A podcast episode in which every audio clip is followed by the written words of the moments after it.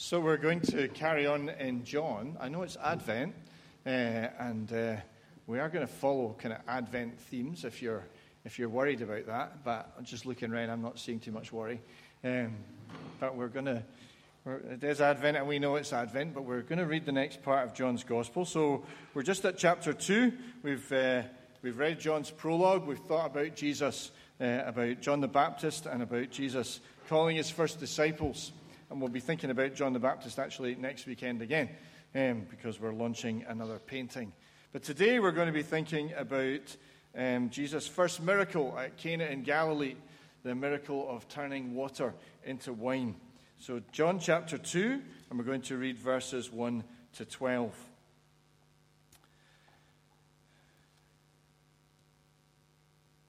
On the third day, a wedding took place at Cana in Galilee. Jesus' mother was there, and Jesus and his disciples had also been invited to the wedding. When the wine was gone, Jesus' mother said to him, They have no more wine. Woman, why do you involve me? Jesus replied, My hour has not yet come. His mother said to the servants, Do whatever he tells you. Nearby stood six stone water jars the kind used by the Jews for ceremonial washing, each holding from 80 to 120 liters. Jesus said to the servants, Fill the jars with water.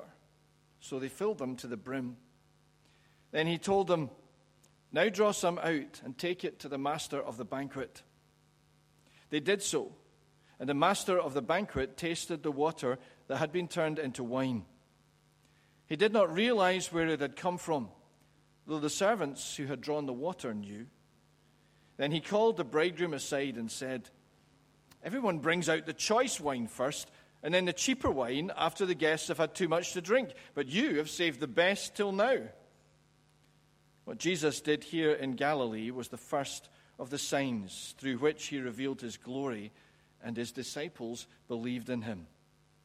After this, he went down to Capernaum with his mother and brothers and his disciples. There they stayed for a few days. Amen. Over the next uh, few weeks, then the frenzy will intensify outside the doors of this building. And uh, I'm always quite entertained by the Christmas Eve frenzy when the gender balance shifts significantly. And it moves from being uh, uh, women who are quite clearly on top of their game and getting organized to guys who have that, that once a year harried, anxious expression on their face as they keep one eye on the clock and uh, chase down the shops before, uh, before things close. And so, this is the first Sunday in Advent, as you know, and this is the beginning of the build up. Ha ha the beginning of the build up generally begins sometime in November. I don't know how many people uh, have not yet seen a lit Christmas tree. Thought so. Uh, how many people, let's take it back. How many saw your first Christmas tree? Now, we're not talking shop display, okay? Let's keep this, let's, let's keep this domestic. How many of you saw a Christmas tree in a house window for the first time last week? Okay, how many two weeks ago? How many three weeks ago? Okay. Oh, one three weeks ago. All right. Okay.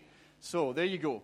Uh, we're already well into the season of Christmas or the expectation of Christmas, but we begin the season of Advent. And as we know, it's a season of uh, uh, looking forward. Advent is a, it comes from a Latin word that means something is coming towards. The ad bit means towards, and the vent bit means coming. Something's coming.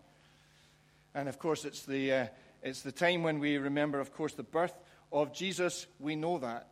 But this Sunday, the first Sunday in Advent, is traditionally and typically in the church the Sunday when we think about Jesus coming again. About the fact that Jesus didn't just come once 2,000 years ago, end of, but he said he would come again. And our reading today, uh, you might think, has precisely zero to do with Jesus coming again. But I want to suggest that that's not the case. I want to suggest that actually what Jesus did in this miracle in, uh, in Cana in Galilee was precisely to do uh, with not the beginning of all things, although it was the beginning of his uh, first of his miracles, according to John. John's the only one who says that, and John's the only one who records this miracle. But John says this was his first miracle, and uh, it was the beginning of, uh, of, of, of, a miraculous ministry that was focused more around uh, healing and casting out demons and, and so on, but also spectacular other nature signs as well.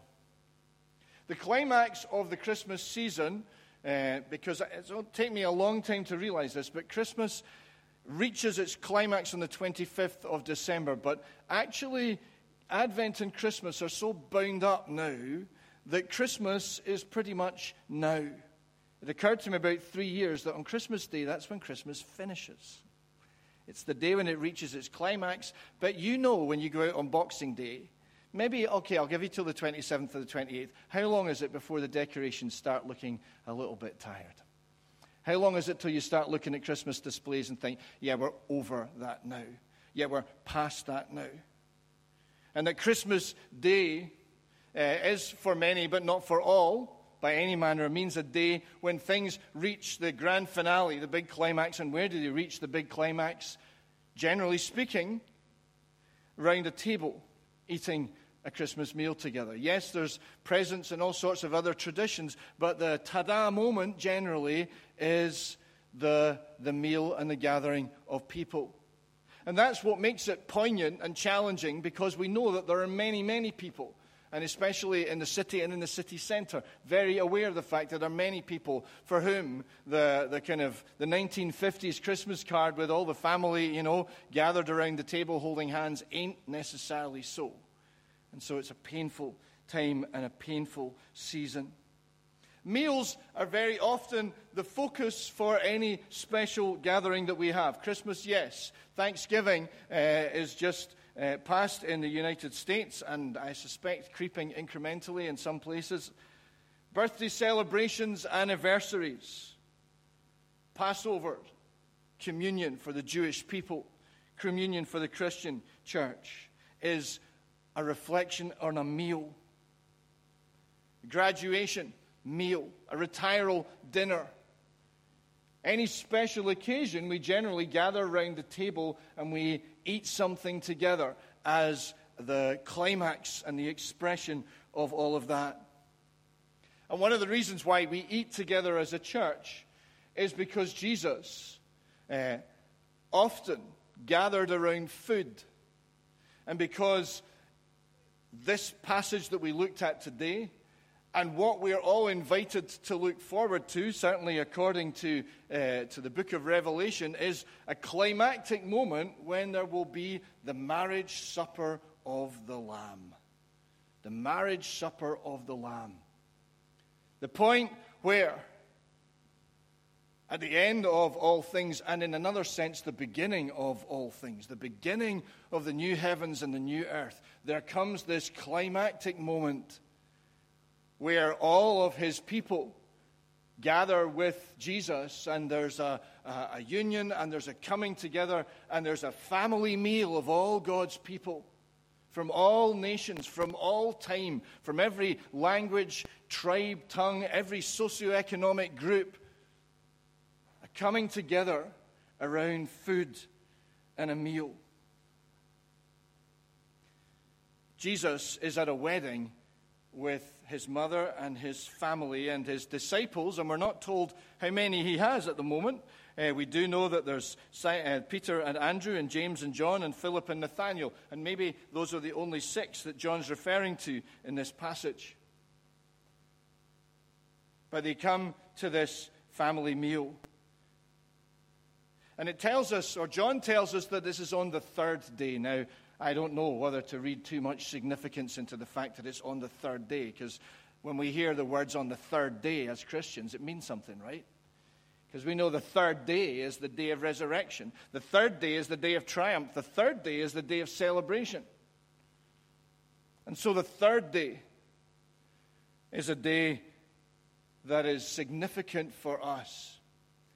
And it just so happens, John tells us, that this event took place on the third day. And You can speculate till the cows come home whose wedding it was, whether it was a family member, was this a cousin of Jesus? Is that why Mary felt she had to take responsibility? Was it maybe a cousin who was getting married and actually maybe the fathers weren't there and maybe Jesus, as the oldest son, was the male relative who had, if you like, the, the, the, the responsibility? I don't know. We can guess and conjecture. But was this why Mary seemed to get involved? Because actually it fell somehow to her family. And clearly this is a big do. I don't imagine that there were too many weddings that took place amongst ordinary peasant people who were living off the land, living hand to mouth, living under Roman rule and occupation, that could actually afford to employ a master of the banquet. Now, depending on how much money you throw at a wedding, uh, you know, you might well employ a, whatever the equivalent is of a master of the banquet. Generally, in weddings that I've been to, and as a minister, you end up going to a lot of people's weddings. And that's very nice. And some people employ, uh, you know, they have wedding planners, and then when you get to the venue, there's the person who's emceeing the whole thing and who announces that the bridal party are coming in and tells you when to stand and sit, announces the speeches, emcees the whole thing, and makes sure that it all flows. So there's a master or often a mistress of the banquet. But you have to pay extra for one of them. you have to pay extra. And so, for one reason or another, Jesus is given this responsibility. Why? Why is this such a big deal? Well, in Jewish custom, it was the groom's responsibility. I know in typically or traditionally in, in, uh, in our Western custom, it, it, it, used to be it was the bride's family who laid on the wedding. Uh, or who played certainly for the reception, and the groom's family would pick up maybe other things cars, flowers, photographer. Now, of course, there's all sorts of arrangements, and sometimes it's just that the bride and groom pay, you know, themselves, or everybody chips in. There's other arrangements. In Hebrew, uh, Hebrew custom, it was the groom's responsibility to lay on the reception.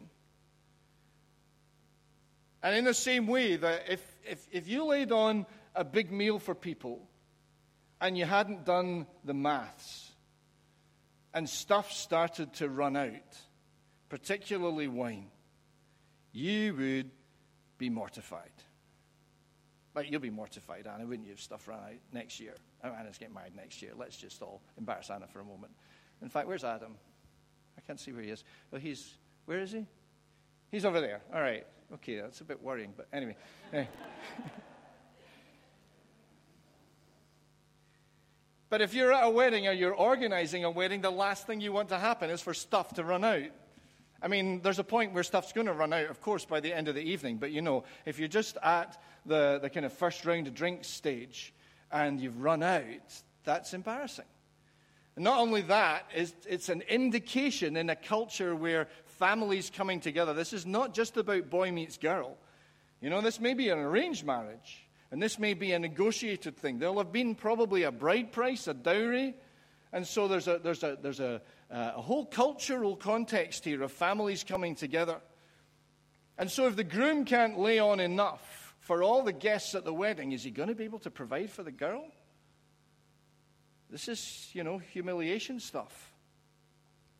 And so Mary brings what is a very serious cultural issue to Jesus. Perhaps because he's close enough in the family ranking to have some responsibility. And Jesus says what seems like an absolutely brusque, harsh rebuff to his mother Woman, why do you involve me? Actually, what he says is if we if translated it literally, it wouldn't make much sense. He says, Woman, what to you and to me? What to you and to me? Which seems like a, a, a pretty rude knockback to your own mother. That's like, you know, she's a Jewish mother. That's a clip round the ear right there. So, why is Jesus speaking back to his mother? My hour has not yet come. Well, let's just take a step back. What is Mary's perspective in this situation? We're told this is Jesus' first miracle, right? So it's not like she's seen him turning water into wine in the kitchen at home. It's not like she has evidence of Jesus being able to perform creation miracles to deal with this situation. So she has no evidence, if this is his first miracle, that Jesus has been performing miracles and has the capacity to fix a situation that really only a large sum of money and a quick dash to the shops is going to fix.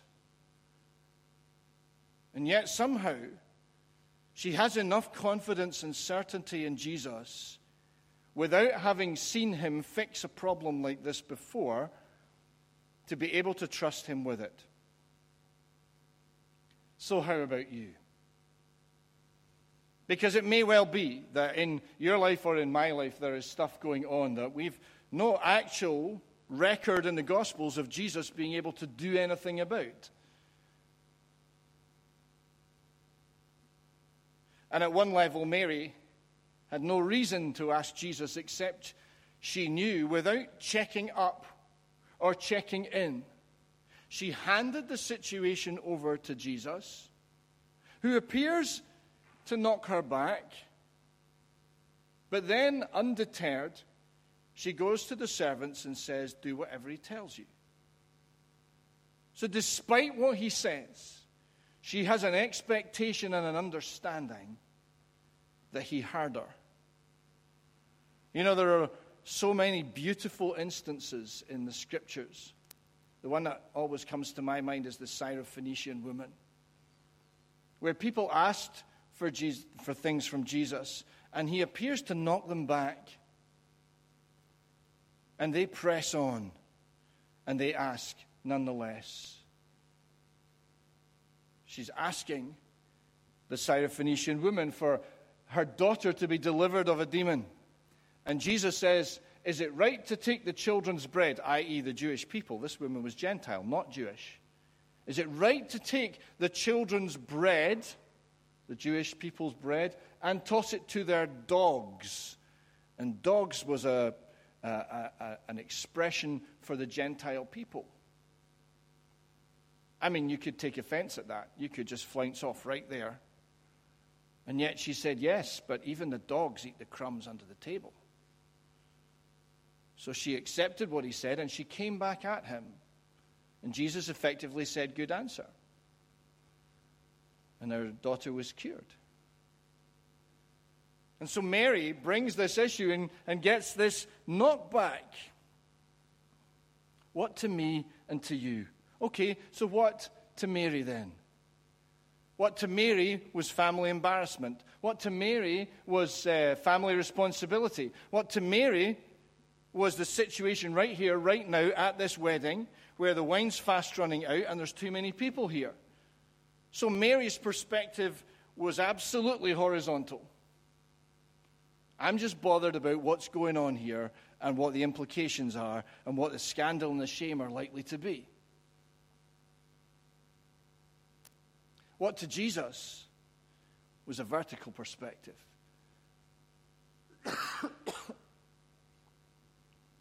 because now Jesus had embarked on his ministry. And Jesus' perspective was now not to do things just because it was family or community or his mother told him or it was the, the, the, the kind of rescuing thing to do. Jesus is putting down a marker a marker which he would echo throughout the gospel I only do what I see the Father doing. I only say what the Father gives me to say. Single mindedness that said, I belong to my Father and I am about my Father's business. It's quite a challenge, isn't it? It's quite a challenge for us because most of our lives get caught up in the horizontal. We get caught up in the horizontal. And we want to do what Mary did, which is to bring God into our horizontal to fix stuff, to bring God into this domain of our work, our responsibilities, our relationships, our concerns, our fears, our health, our money, the area where we live, and say, Lord, come and fix stuff in this place. And actually, sometimes what we need to learn is that He's called us to be part of the vertical. Cast all your anxieties upon Him because He cares for you. Seek first His kingdom and His righteousness, and all these other things will be given to you. Align your horizontal with the vertical. And don't imagine that you're just pulling God down as a genie out of a bottle to sort out your stuff. But actually, He's called you to be part of His kingdom. He's called you to be part of His vertical, of what it is that the Father is doing and wants you to do. And so somehow his mother had the perspective that Jesus, despite the fact that he was now focused on doing what the Father wanted him to do, would still do something. And so we have this engagement with these six stone water jars. What are they for? Six stone water jars, well, we're told what they're for. The kind used by the Jews for ceremonial washing. When did you need water for ceremonial washing? Well, you needed water for ceremonial washing before you ate. Now, at this stage, the wine is running out. So everyone's in and everyone's seated, right? So the meal's already well underway. And so the stage of the ceremonial washing is all done. So the jars, it seems, are empty because all the ceremonial water. And so if we are told that there's six jars with a capacity of uh, about 120 litres each, so what's that? 720? Yes, am I right? 612s or 72. Maths was never my strong suit. Then it's a big venue. You don't need six stone water jars with that much water in them unless it's a banqueting hall. It's a big venue, right? But what does the water symbolize? The water symbolizes people's endeavors to make themselves clean and right with God. That's why they wash. Now, yeah, we know that there's public health stuff. You know, we all know it's a good thing to wash our hands before we eat. But this was not just basic hygiene, this was ritual. This was washing to be right with God. This was the, the water by which people endeavored to demonstrate to God that they were uh, keepers of the law.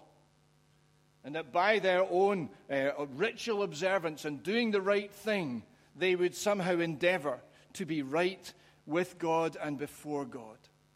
And so these six stone jars, if you like, they kind of they represent all of our efforts to get it right people trying to keep themselves clean, people trying to make sure that somehow they are right with God. How's that going for you? Because I generally find that my best efforts to keep myself right with God fail at the first attempt. It was the whole uh, challenge of the law, why Jesus took the Pharisees to task and said, You, you tie up heavy loads and you won't even lift a finger to help people. You make them jump through all these hoops and keep all these rules and regulations in the hope that they'll be right with God. But actually, you've missed something. God loves his people, God wants his people. And God wants to bring his people back into relationship with him. And so Jesus takes something that symbolically represented people trying to get clean. And he tells them to go and fill the jars with water.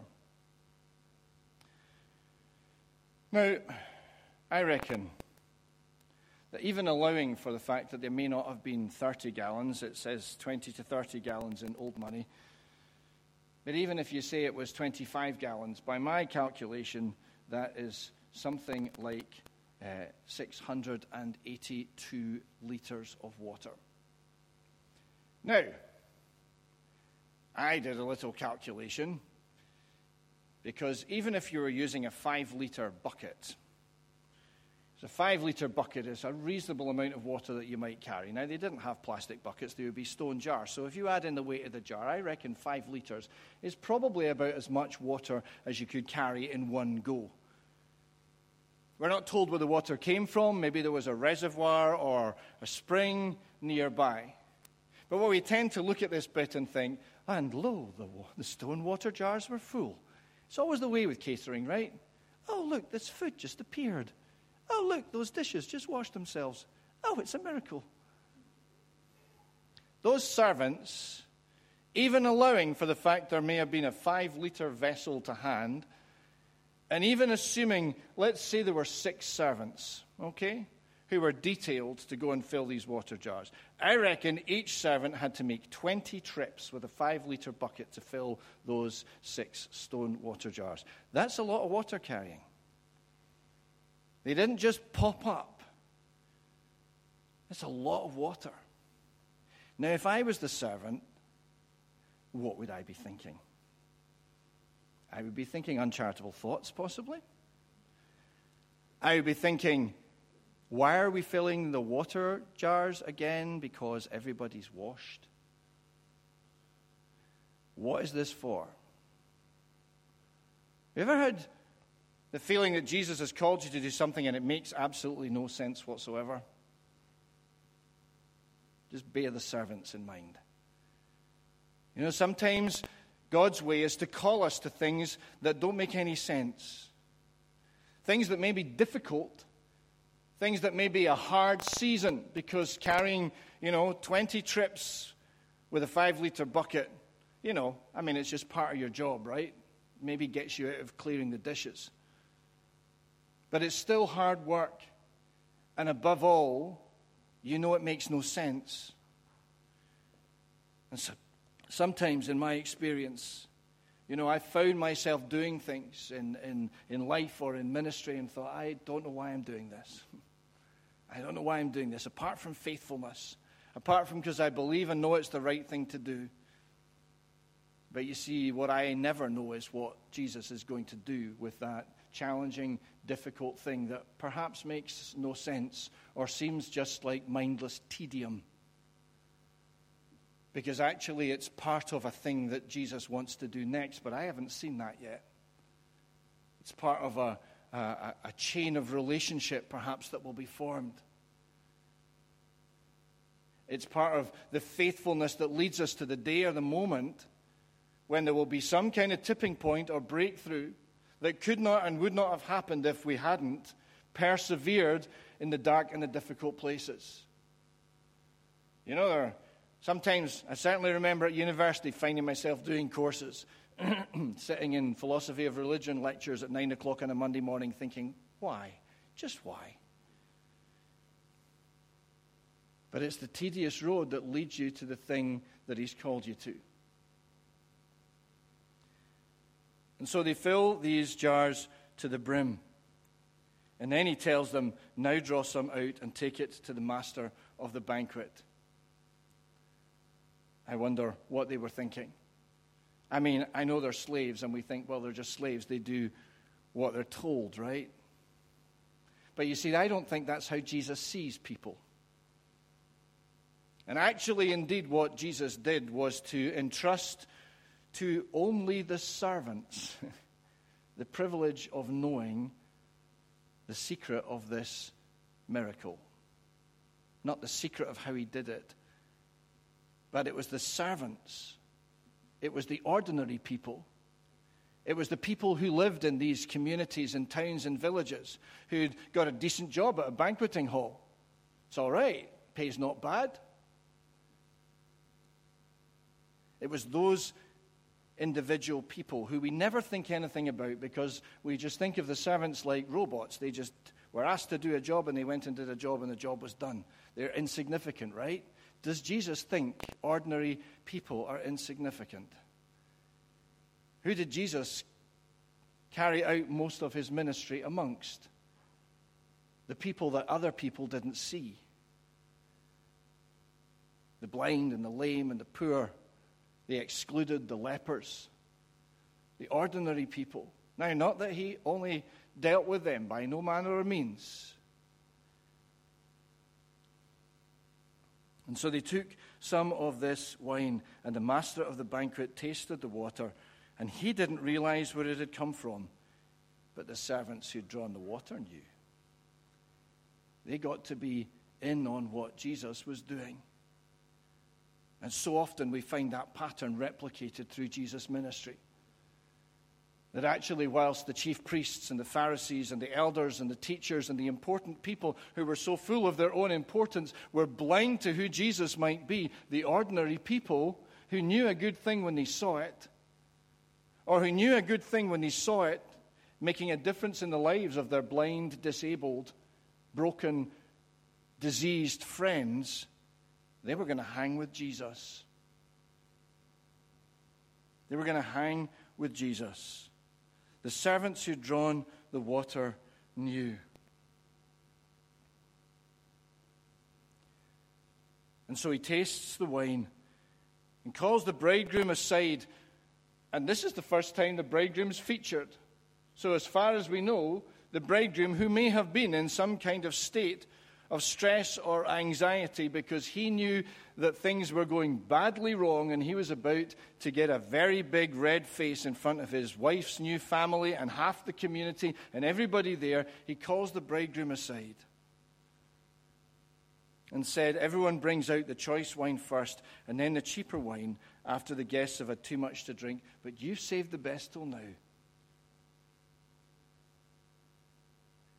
Massive relief for the bridegroom, we assume, although he doesn't answer, except perhaps a massive sigh of relief. Does he know where the miracles come from? Does he know where the blessing has come from? Not as far as we know. So, what does this tell us? It tells us, of course, that this was not just, you know, bulk, cheap vinegary wine, the kind of, you know, the kind of stuff that you might get on special in Tesco. But this was actually a high end vintage. And masses of it. Masses of it. You've saved the best till now. The bookends of Jesus' ministry. I find quite a number of bookends in Scripture.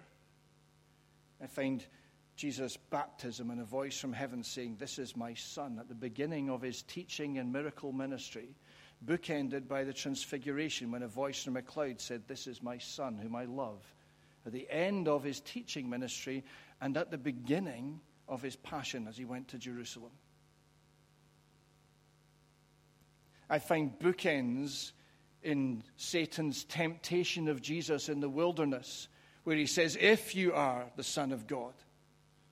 Bookended by the voices in the crowd as Jesus hung upon the cross, and Luke describes three different groups of people the Jews, the Gentiles, and the thief on the, one of the thieves on the cross, saying effectively, If you are the Son of God, if you are the King of the Jews, save yourself and us. And so, a, a dual temptation at the beginning, at the end a dual affirmation in the voice of God in his baptism and at the threshold of his crucifixion. And here, different bookends with a different perspective. The beginning of Jesus' ministry, the first miracle that he performed, and where would it find its partner? In the marriage supper of the Lamb. When you and I and all our brothers and sisters, the ones we like and the ones we don't, the ones we know never will do, the ones we could talk to and the ones we can't, the ones from every time and place and space and generation. We will sit down at table with all of them, and there will be more than enough. I love the fact that in the food miracles, we find abundance of three things. we find this abundance of wine in the wedding in Cana. We find an abundance of bread and an abundance of fish. bread, wine, and fish. They're pretty good, right? Pretty good symbols. Later on, we're going to share bread and wine. Because the meal, the meal that was then and the meal that will be to come, is punctuated and given to us in this little scaled down symbolic form to remind us, even today, that you're invited to a banquet. That you're invited to know that Jesus came in order to go to the cross. That Jesus came in order to be obedient and only to do what the Father sent him to do, which was to gather in his people and all who would hear and see who he was, what he'd done, who would recognize and believe that this was the Messiah, the promised one. And that all who would believe and come to Him, knowing their sinfulness, knowing their brokenness, knowing that no matter how much they washed these hands, they couldn't wash the inside.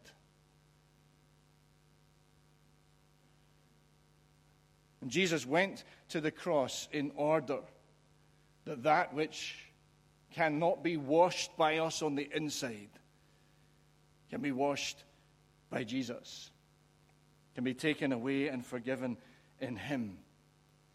And so He gives us this little meal of bread and wine, which He has provided in abundance, not just in His earthly ministry, but provides in abundance for all His people and says, Take and eat.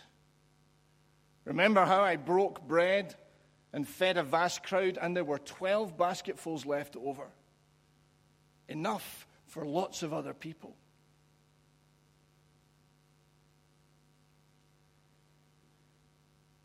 And when Jesus tasted or took the wine and gave it a special new meaning at the Last Supper, saying, This wine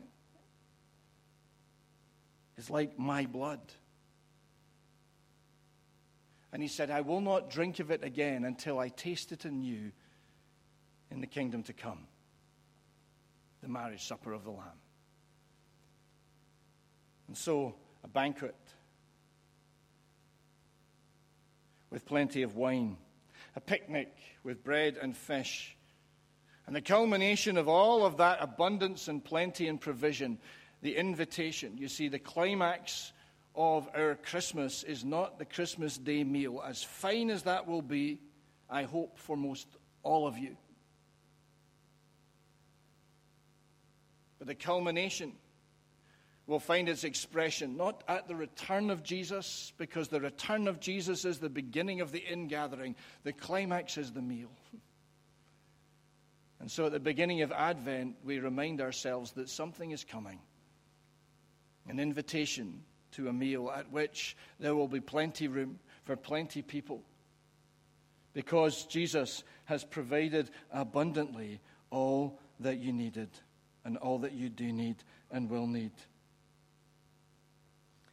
And so, as we share communion, let me extend the invitation to those of you who have heard and said, Yes, Jesus. I believe that you are my Savior, my rescuer. I believe that you are the one who has come for me. I believe that as ordinary and insignificant as I am, you know who I am. Just like the servants were in on the miracle in a way that the other people, the important people, were not. That Jesus says to you, I know that you can't get your hands clean by your own effort, no matter how much you wash. But let me wash you. And Jesus washed the disciples' feet. It was a sign and a reminder of his need to keep on washing. Peter trying to refuse Jesus' uh, washing of his feet. And he said, Unless I wash you, you have no part with me.